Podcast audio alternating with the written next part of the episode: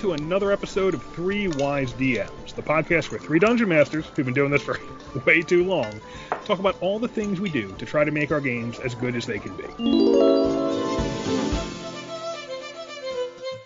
Hi, I'm Tony. I'm Chris. Sleeping very soundly on a Saturday morning, I was dreaming I was Al Capone. There's a rumor going around, gotta clear out of town. Smelling like a dry fish bone. Here come the law, gonna break down the door, gonna carry me away once more. Never, I never, I never want it anymore. Gotta get away from the stone cold floor. Crazy, stone cold crazy.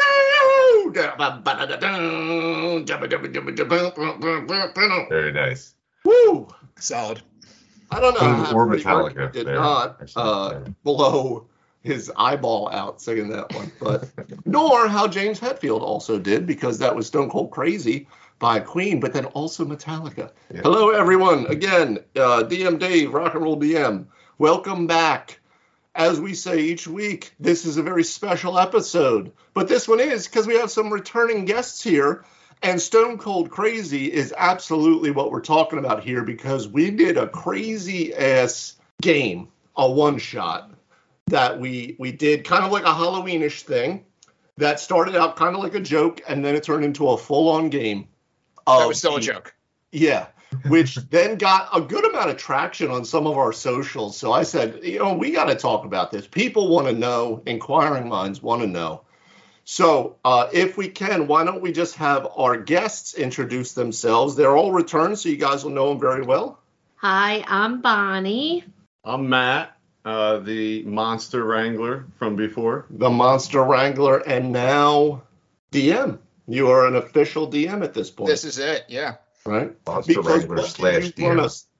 What did you run us through, Matt, on uh, for our kind of Halloween one-shot thing that started out as a kind of a jokey thing that you I, and Chris had done online at one point, and now we did it as a full-on game. What did you run us through? Well, I think we're calling it the Kurt Russell campaign. That's Where- a good name. Very where, uh, you and you and Chris had just by chance chosen two characters originally when we when we ran it, which was a couple of years ago. I should Mhm, mention. mhm. And then for this one shot, it resurfaced, and I just made the prerequisite that all other players should be a Kurt Russell character. And surely the uh, the order was met, and uh, there were four Kurt Russell characters then that appeared in a Dungeons and Dragons 5e campaign. So why don't we just go around real quick and say who we all decided to be out of the vast number of genius roles that Kurt Russell has performed in his day. What did we decide to do in a 5e campaign? So I decided on Wyatt Earp from Tombstone. And anybody who hasn't seen that movie, you need to go watch it because it is a classic and an amazing thing. Now, you had started originally as Uh, what was his name? Robert Robert Ramsey. Ramsey. Yes. Um, The lawyer. From the, but now he wasn't a lawyer. He was actually at that point he was a retired firefighter, mayor, and something else. But it was in the Poseidon Avenger, and I was going to play him until I realized that he died because I was originally thinking of the original Poseidon movie, and I thought that that character survived. But you know, you rewatch stuff and realize that you screwed up. Now we had been playing with some ideas that maybe you yeah. came back and you were now a warlock or something, but regardless. Yeah. And I wanted to be Annie from uh, Overboard and just go around the campaign going also, you you had floated Dean Proffitt also from Overboard. I did. Chris, who were you playing? Call me Snake. I was Snake Plissken.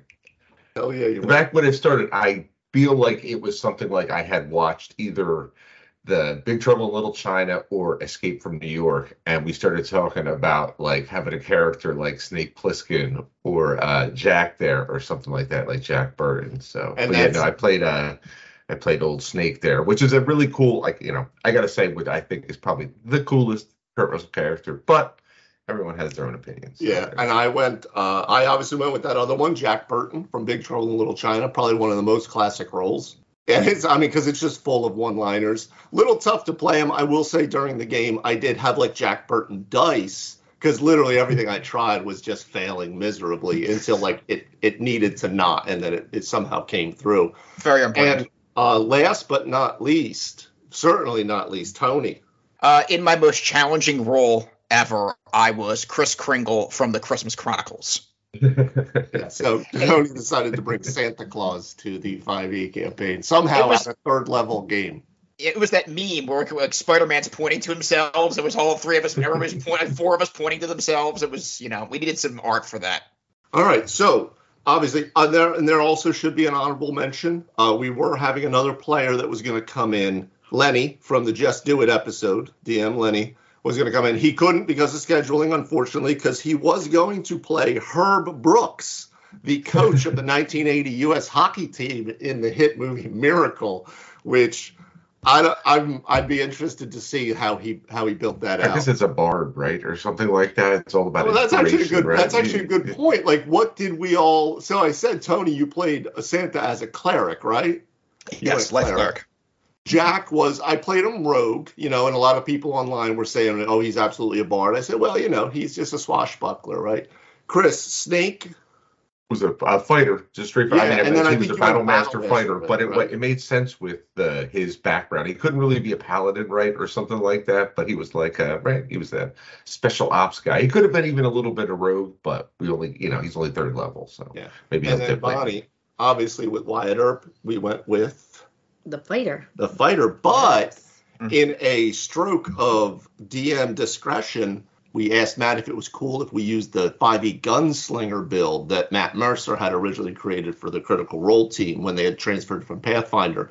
So we broke that out. It's actually kind of a cool class. It makes me almost want to see how it plays like in a full full campaign, uh, just because of some of the mechanics. But Matt, uh, you know, in a in a synopsis, this is your first time DMing, right? And you're taking this group through an, a homebrewed adventure, and you go, "Hey, I want everybody to be Kurt Russell.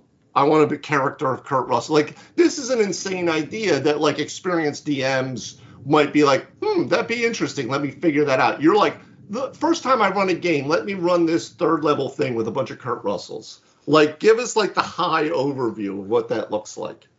Well, from before it started with you and Chris bringing in the two Kurt Russell characters, Right. which I wasn't privy to until you rolled them out. Um, Yeah, I don't even remember how that happened. I just kind of In the original build, like he said, it was probably like, you know, he was watching a movie, you guys Yeah. started talking, and then it just happened. And then, so because of those two characters, then the idea was then unleashed. So it was like everyone else has to be a Kurt Russell character. Yeah. That's just how the campaign's going to roll. And so I first built it really simply. You talked about the DM discretion for the gunslinger. Yeah. I was saying, oh, no guns. I wanted, I was experienced only in playing in 5e, basically 5e Yeah. worlds. And so I, Right, medieval fantasy, Yeah. right? Crossbows, swords, stuff like that. and this was a post apocalyptic Earth world based out of California. Yeah. So having magic in the world and having guns in this and, and stuff, it just seemed it would be a lot to run. So I just said, oh no, we're not going to do that. So hey, just pick some low magic classes and you know be basically a human, and then we'll you know we'll do this for fun. And it was cool. And then when we brought it back, it was the well a gunslinger. Yeah, we can work that in. We can definitely work that in because there can be guns around and. Santa can't be anything but magical in some sense. So that had to be allowed somewhere. And I said, well, if this were to pan out, then there would be something along the line. So we worked cleric would be, or or druid would fit in that type of setting where you could have almost like the quote unquote magic that we already have in this world. Um, Tell you the truth, my first thought with that when I heard that Tony wanted to be Santa, I was like, I'd make him a ranger. I'd make him What? build me out a ranger. He has to be a ranger because he's a woodsman out in the woods, What? right? And stuff like prior to being magical. I'd be like, you got to do that. Sorry, you know. Jack Burton never sung in that movie. I'm sorry. That was way off. Fantastic. but yeah, that was uh, that was the original build, and then so coming into this, it was building out an Earth world that was had to be heavily controlled uh, because I wasn't ready to have such an expansive world, so I kept it really contained, basically on one street, Redwood Boulevard. Kinda, yeah. and it was just you guys moved into town and there were some ruffians some nefarious things happening about town and with the jack burton theme it just takes all that backstory from the movies and gives it to you for for fodder for the story. So for the one shot i looked at it and said well which of those stories is probably best? And i was like well i'm, I'm going to go with the easy like the low hanging fruit on that one. And it seemed to fit a halloween theme so i took the the jack burton theme. Where it was like Lo Pan and all this kind of yeah, stuff. yeah where Lo Pan was tied into the stuff Yeah. um, Yeah. and that Versus Tim- also added in a little bit of it explains a little bit of magic too you know No, I said versus Tim Burton. Yeah, or, Col- or Colonel Hauk or something like that. Get some Lee Marvin going there. That was Lee Van Cleef. Sorry, sorry, Lee Marvin. I followed you. Cool. So, so yeah. So you had you had controlled us in there, and then you also found that it was really hard to to take a system like 5e that's so heavily magic. It's heavily martial and heavily magic, and then start to try to cordon that off. You know, like we've all talked about. Sometimes there's times you want to cordon certain things off, but then you run into, well, I want to like Wyatt Earp, for instance. I want to bring a, I have to have the Peacemaker with me. How does that work? Mm. So you say, okay, well, that one survived or something, Hmm. right? But that can be really tough. So, what were our experiences in terms of the game, in terms of like this crazy idea that we had, and then also like playing with a brand new DM running this thing, you know, as opposed to like Lenny, he ran us through like Phandelver, right? That that's that's set, you know, we know what that is, and it was classic D and D, right? So let's just kind of go around and see like what did you like? What were some of the things that you saw that you would want to utilize or that you would maybe scuttle and and change next time around? Uh, for me, I could not tell that you were inexperienced. You, for the most part, handled it very well. You were able to manage things. Yeah, there was some mechanics that maybe you didn't know or spell you didn't really know, but we all do that, you know, even as players. So I never even realized, like, if I was out, like, outwardly looking in, that there was any real difference with that. So, you know, it seemed smooth and stuff, and you made sure we all got heard, which has always been one of my biggest complaints sometimes in games where I feel like I can't get my voice out or I can't do what I want to do. thank you Um, and for me, and I've said this before, and especially those that know my little one character, when I can play the character, I have more fun. So it, instead of just feeling like, oh, I'm just doing this, oh, I'm just hitting, I'm just doing like it- it's a, a big disconnect. So with Wyatt Earp, who is ugh, one of my favorite characters of all time, Best Western ever made. oh God, ever. Deal with the people. Yeah. Yep. Mm-hmm. Being able to separate from the group and be the watcher as everybody else is doing things is total Wyatt Earp. And you didn't kind of force me to go into a building or a separate location. You didn't make comments about separating the party. You just let me do my Don't do it. thing. Don't do it. Don't do And it. and ultimately I think it worked out pretty well, you know, and I enjoyed myself even if I did have less interaction that I otherwise might have if I did just go along with the crowd. So so I enjoyed I- that. I thought that you played the Wyatt Earp character fantastically. Uh, like the fact that you brought that in was just, um, I'm, I'm grateful for it because that's such a classic character, like the Jack Burton character, like the Snake Plissken, like the Santa, Yeah, right? yeah, And yeah.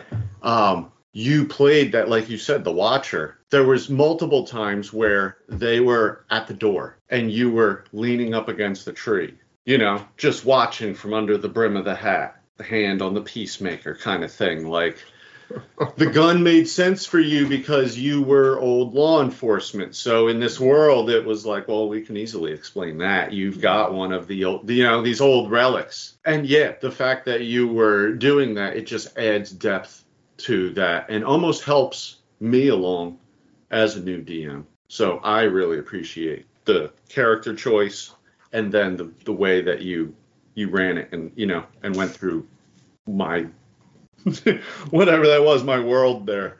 I mean, I I really enjoyed the idea of taking a bunch of Kurt Russells through it. I thought that was cool. We sort of were playing around with it, but then to take that in there. But I think that there's stuff that you could. I think what I enjoyed the most about it is that there's stuff that you can take from that for your things. Is that you can restrict. You can say these are the guidelines for creating it, and then we talk about it, right? So you set your boundaries, and then you can talk about a gunslinger or something like that in your world, but make boundaries that you feel comfortable with, especially for something like a one shot or if you're starting off new. And then something like Kurt Russell is cool because if you're not taking from published material, to his point, I mean, Big Trouble in Little China is a great storyline to pull from. You could pull from, you know, Escape from New York. You could pull from the Santa Claus. I don't remember who the bad guy was in that. Was it Martin Short or was that a different one? That might have been. Oh no, that was Yeah. that was the. Yeah, the yeah, that's a different one. I'm not too up on that one, but uh, I think that was something that you could take. You know, I could take into other games. Is that there's uh, there's something to bringing some level of. I mean, it's not humor. It's sort of a fantastical element to it that you can really pull from to enhance the game, which I thought you did. And as far as first time DM, I agree with Bonnie. Like it wasn't like you were a first time DM. I thought that it was very good. I didn't feel railroaded at any point or uh, lacking agency. So I think that's good. Like I, you know, I think if you've been around it enough, it doesn't mean that you necessarily have to start off there. You have you've seen some other people in action, so it helps to um see a couple different styles in action before you actually start and do it yourself. Again, I would say Snake Plissken, like, thank you originally, and then this time again for bringing that oh. in there. And, like, the way that you played Snake Plissken is perfect. With the, like, little bits of talking, very, you know, rough around the edge, ready to just send a bolt right into someone's chest. Yeah. He Like- was rolling with a crossbow there, the regulator. But yes, but it's a no, it's a fun character. Like I said, that's I like creating characters brand new, but if you're gonna jump into a character and play him, something like that's fun. Like the Kurt Russell has, I mean, through luck or skill or whatever it is, he's played a bunch of pretty darn cool characters, especially from an action perspective. So And, like, Escape from LA and Escape from uh, New York, Escape they from LA. play into. Rage. we got to The surf story. Yes. uh, where that is working into a post-apocalyptic, like right before everything would crash type of thing. So that rolls into the story, becomes the storyline again. It's like it, it feeds my ability to be able to roll that stuff out. So uh, your game flow was good. The mechanics were good. Yeah, I would agree with what Bonnie said that uh, you did not feel like a first time DM. It's super great to have like rule buddies at the table who are like, "Hey, how does fireball work? Can I can I uh, light that wall on fire?" Like, hang on, mm, nah, probably not. And you know that is also in your pocket, but overall gameplay with the sandbox i didn't feel like i was railroaded. I didn't feel like i was being uh like just left out in the wilderness though either. Like i'm just in a town and i'm like wow like what the f are we doing here? It was more concise that. So all those things were solid. If i would give you any feedback i would say your opening was a little heavy at this point you gave it out and i would kind of turn it over to the people to get them to try to have them role play themselves so you don't have to feel that burden on you personally. For my character i took somebody very out of my comfort zone. I'm santa. I have questionable ability scores and i'm lawful good and my concerns about helping little ability scores.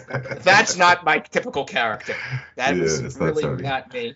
Yeah, saving people from dying and stuff that was really not uh, typically in my uh, repertoire but uh, very enjoyable game. What i would take away from that was i liked how you did the setting and you showcased how you could use fantasy and realism with post-apocalyptic environment. So it has the elements of the real and the fantasy blended well together. It was a real treat for me. I played a game based on the stand years ago like 15 years ago and that was a lot of fun and there was a d&d like if magic and d&d had infiltrated stephen king that's what it been like and that took me back to it so it was a real treat Oh, thank you, thank you. and like the fact that you brought Santa in, that was a whirlwind of a choice. I it it blew me away. You know, like I've never thinking that somebody's going to choose Santa, but Bonnie, you were bringing up the idea too originally when when we were kind of like originally talking about it. So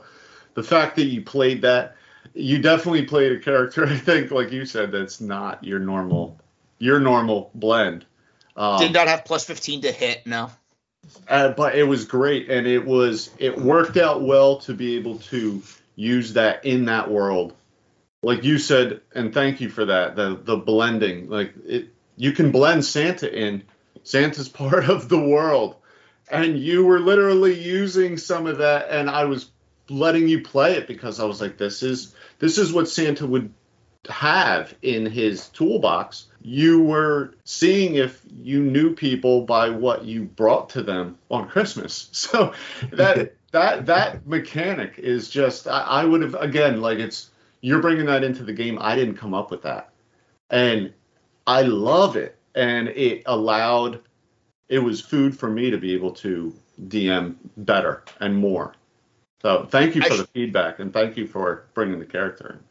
I should have discussed with you his ability to do that pre-game, where I would have said something like, "Hey, you have the ability to give a selfless gift of like five gold pieces or less for just charitable Christmas spirit reasons. If you used it for something selfish, it would fail, but that allowed him to be more binding and more grounded in that world as that character. It was enjoyable. Well, that yeah, that's some of what we say all the time, and I realize more and more as I'm every time I run games, I realize it even more.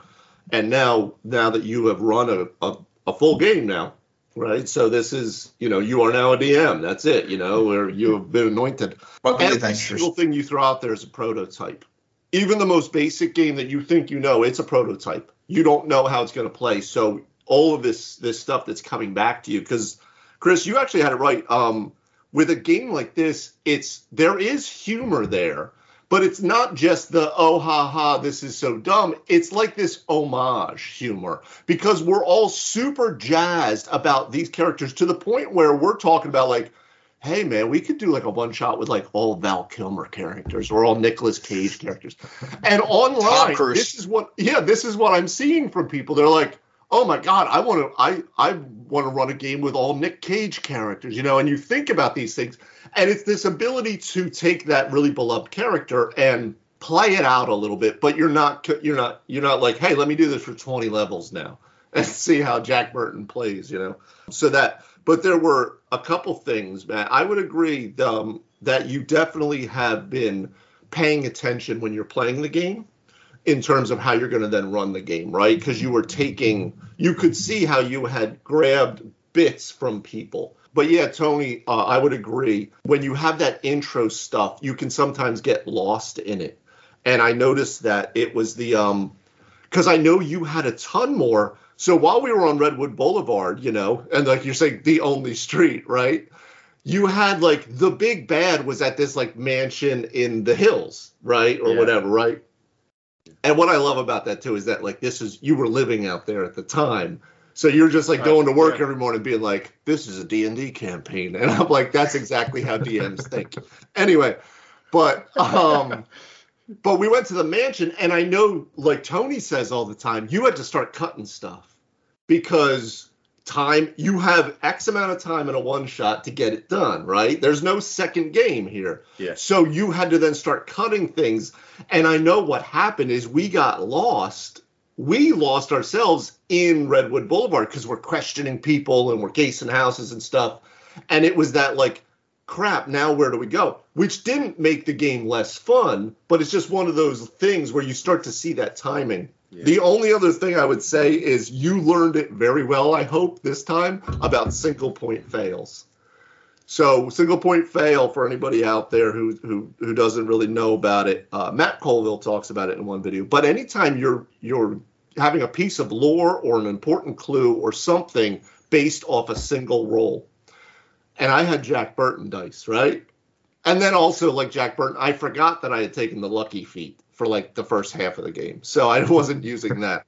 Yeah. So I would you would like roll me a history check, and I'd roll it it'd be a three. You'd say Arcana, uh, Roll it with advantage. roll it with that, right? Because you were starting to realize like, oh shit, I how do I get this piece out? Did you were you Yeah. realizing that in game, like when you when it was happening? Yeah, and you guys had schooled me on that. And I, this is another, like, thank you so much for just having you in my life as far as coaches and experience. But then at the table, being able to have experienced players at the table, all of you experienced, so I Yeah. can feed off of like Tony was saying.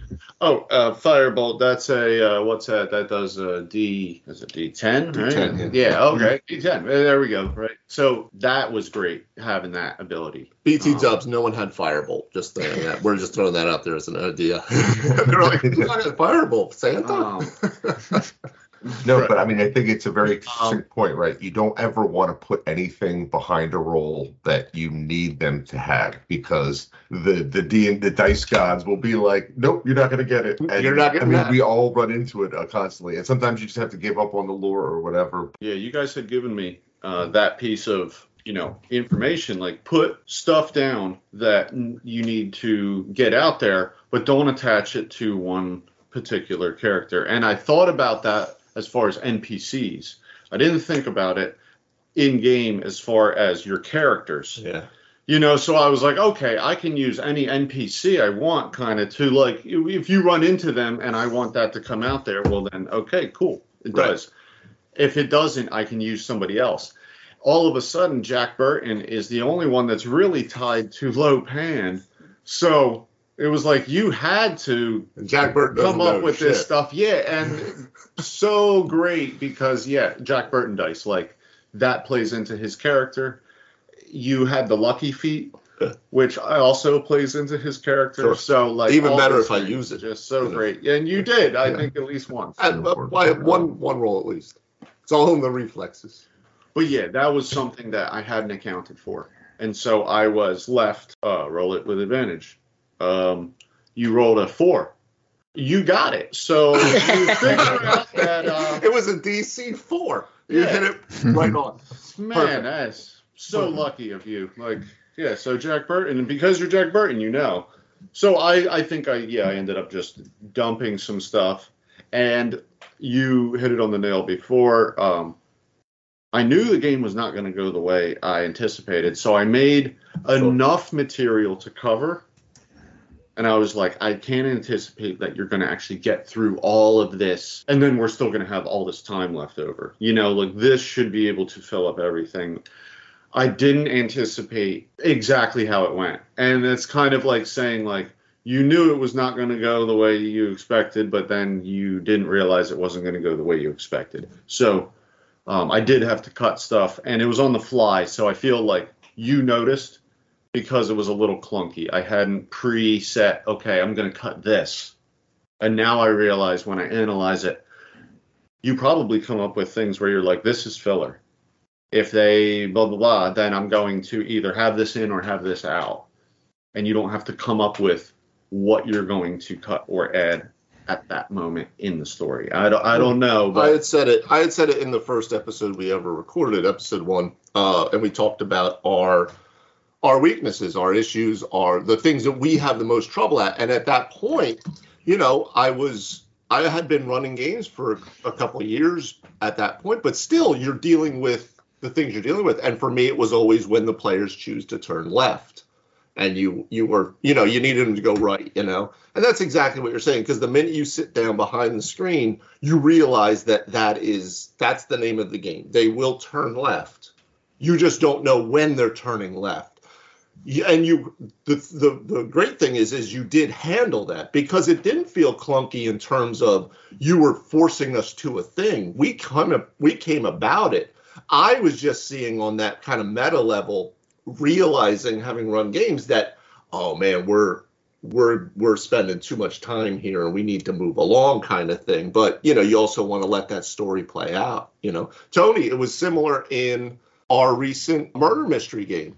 So what happened with that was I created this incredibly complex murder mystery, and I wanted everybody to really get in there, feel it out, make the rolls, fail the rolls, but let their intellect solve this. The problem was I had a time in my head where I had to cut it, and if we, we didn't get to that that we weren't at the accusation by this time or a little later, there was no way this battle, which I had in the queue, could possibly take place. So what I should have done is I should actually take it a play from Chris from my birthday game, right at time where it's like this is at the end of the time, like you, this is it, your real time in the game has run out. you must make your accusation here, which then would have triggered the battle. Yeah, I've seen that before when people, especially when they talk about like convention play, where they have this time, boom, you have this block, that's it. That idea of, okay, on hour two, when that hits, something has to occur, you know? But but the double edged sword there is you guys went on and had role play for like an hour and a half after my point at four, going to five thirty. So like we would have lost all that. So really, it's Yeah. like No, I mm. think a lot gets cut on the cutting room floor there, right? It's about like, like you say, like you get behind the screen and things just go in any direction. Like they're not going to go the way that you thought about it for the week leading up, right in your head. And you put all these things down, and then you just kind of hold on and make your rules and adjustments the best you can, and stuff like that. You're timing the best you can. On a one shot, it's extremely difficult. That's what one of the hardest parts of a one shot is trying to get it all in trying for it to be the right length or not too long, not too short. So you end up trying to hit the story beats, hit the big fight at the end. It's the nature of it all. But I think it all kind of leads together.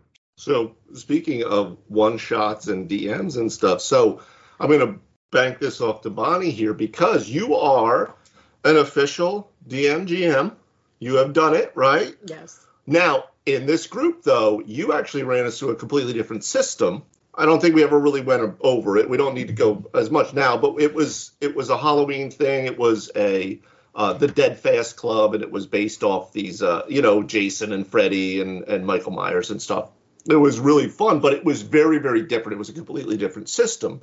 So you could come in fresh, and nobody knows the system. Nobody knows anything. So that's a in some ways that's harder, but it's also a little easier as opposed to Matt. You're coming into 5e, which is what we're playing ad nauseum here for years, and you're having to then run that in a way where everyone knows how the rules work and all this kind of stuff. So, Bonnie, in in your from seeing this game and how Matt ran it, and then you know when you're done your point, you can tell us when you're going to run us through a one shot of your making. I don't know if it'll be Val Kilmer or Nicolas mm-hmm. Cage, or I, I, I'm not sure. Well, I also have the Goonies to run his third too. That's also true. Yeah, but but coming in that way and seeing what Matt was doing as a first time DM, because in in some ways you were the first time DM too, and you had done some when we were doing the family game Mhm. uh, with your family. Yeah, but even that was like a special mechanic because you know I ran us through like special characters as well. yeah. The only yeah. one that I actually truly did through a 5e is at the group home.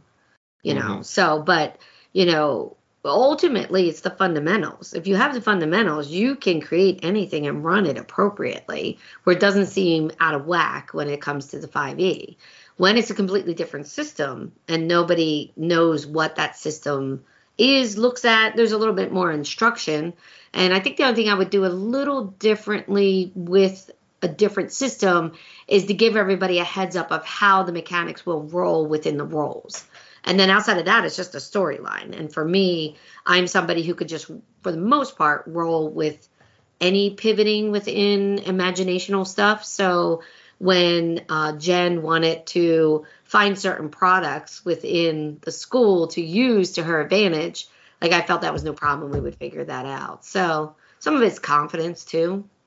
So when are you going to run us through some sort of 5e Well, the, we just got to get it on the schedule, but we definitely have the Goonies. Uh, I like to get. I, the thing is, I like to get it on On book. record On so book. that people Okay. hear it, and the fans are like, "Hey, where the hell's this?" well, then I'll do the Val Kilmer one because I absolutely love him, and there's Batman. so many great character characters. But no, like that's the beauty of it. Like, and that's what like I really thought that this was something because it's that taking that idea, this because Bon, when you ran the group home one, you were running them, I believe, through Dragons of Icespire Peak, right? Yes. You were running through the starter set. With highly modification. Which, yeah, of course, of course, because you're just going to go with whatever they're saying. Partly because you're also doing it like we talked about in the one episode, uh, which I'll link in the show notes, guys. But uh, where we talked about um, D and D is therapy Mm-hmm. and and how to deal with that and how to deal with people that might have uh, emotional issues or disturbances uh, in your group. You know, they and that that was a yeah, out, that was yeah. a really great episode with that.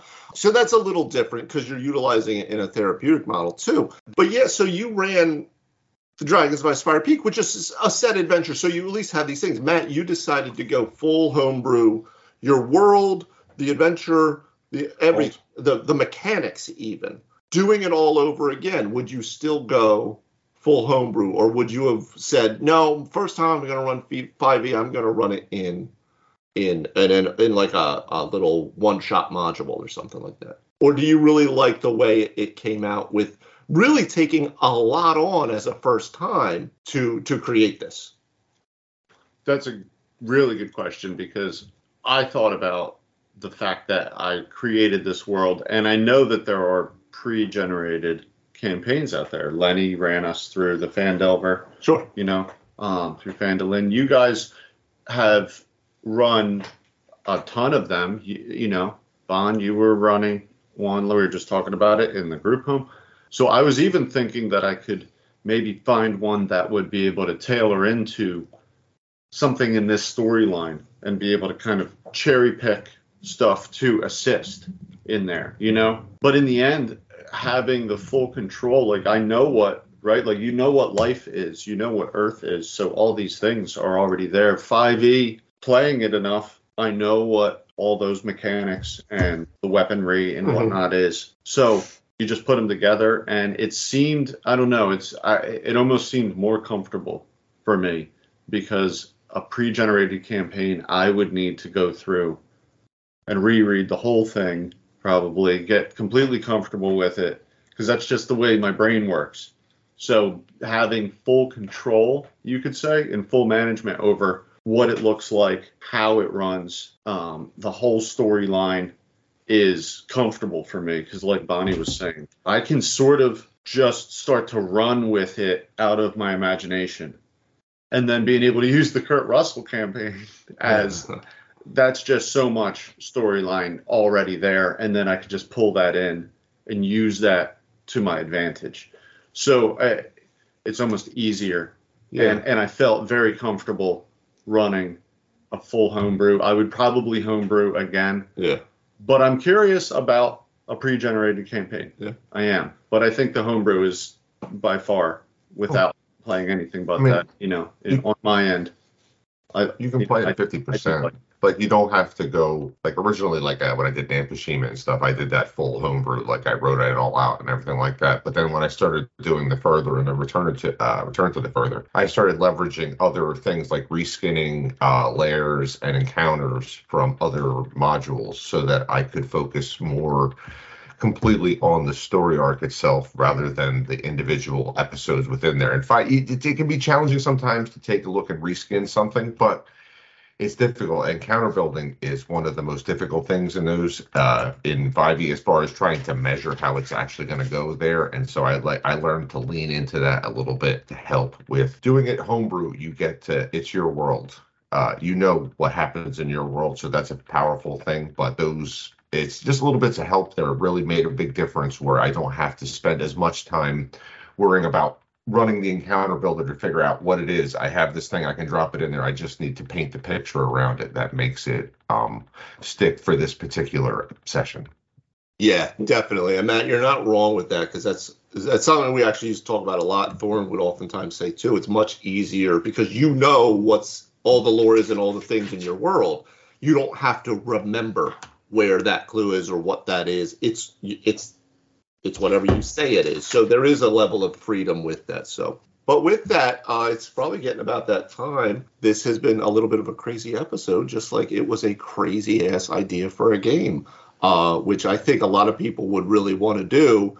And uh, kudos to you for doing it as let me do this for the first thing I ever do. So, why don't we actually start with our guests here? Just final thoughts on the Kurt Russell game campaign that uh, probably will return in some fashion, in some way, some special uh, one shots here and there. But, Matt, why don't you uh, lead us off here? Final thoughts on it. thanks for having me on. And the Kurt Russell campaign, again, uh, that was just a treat to be able to, you know, to run that. I anticipate reaching out to see if you guys want to keep going with that because there's so much world there to explore with all of those backgrounds of those characters.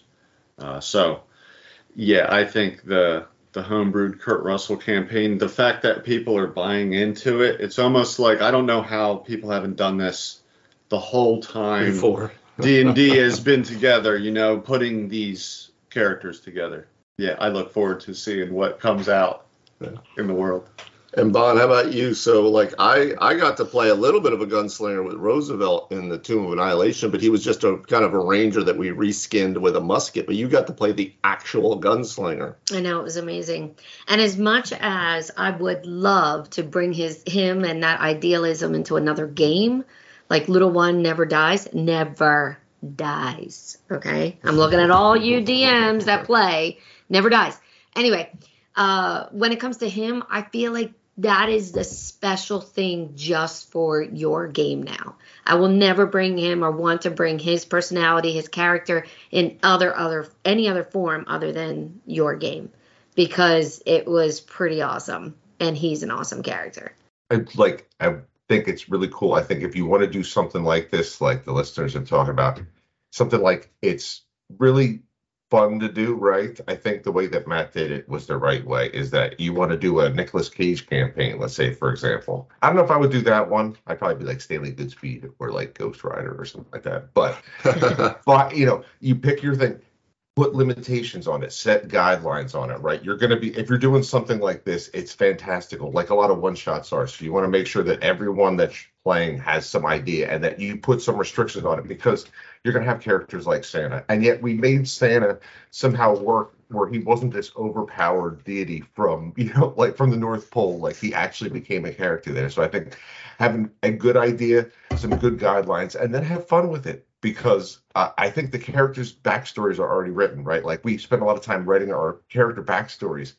I mean, Snake's got one. Jack Burton has one, right? Santa has one sort of, right? It comes from the North Pole, right? Like I mean, Wyatt Earp has like Tombstone is a great movie. Seriously, watch it. But I think it's so it can be really fun and great fodder, especially as a player, because it's written for you. So you just get to kind of step into that really fun role there. So very good time. And it- please, I encourage everyone to do it. So we deal with uh, in, interact with new DMs all the time, and it's stressful enough even to run something that's you know uh, a pre-gen or even something the more basic idea where it's like okay, i roll some third level characters, and you're going to be defending um, this village from I don't know goblins and orcs because that's probably what some of our first adventures did.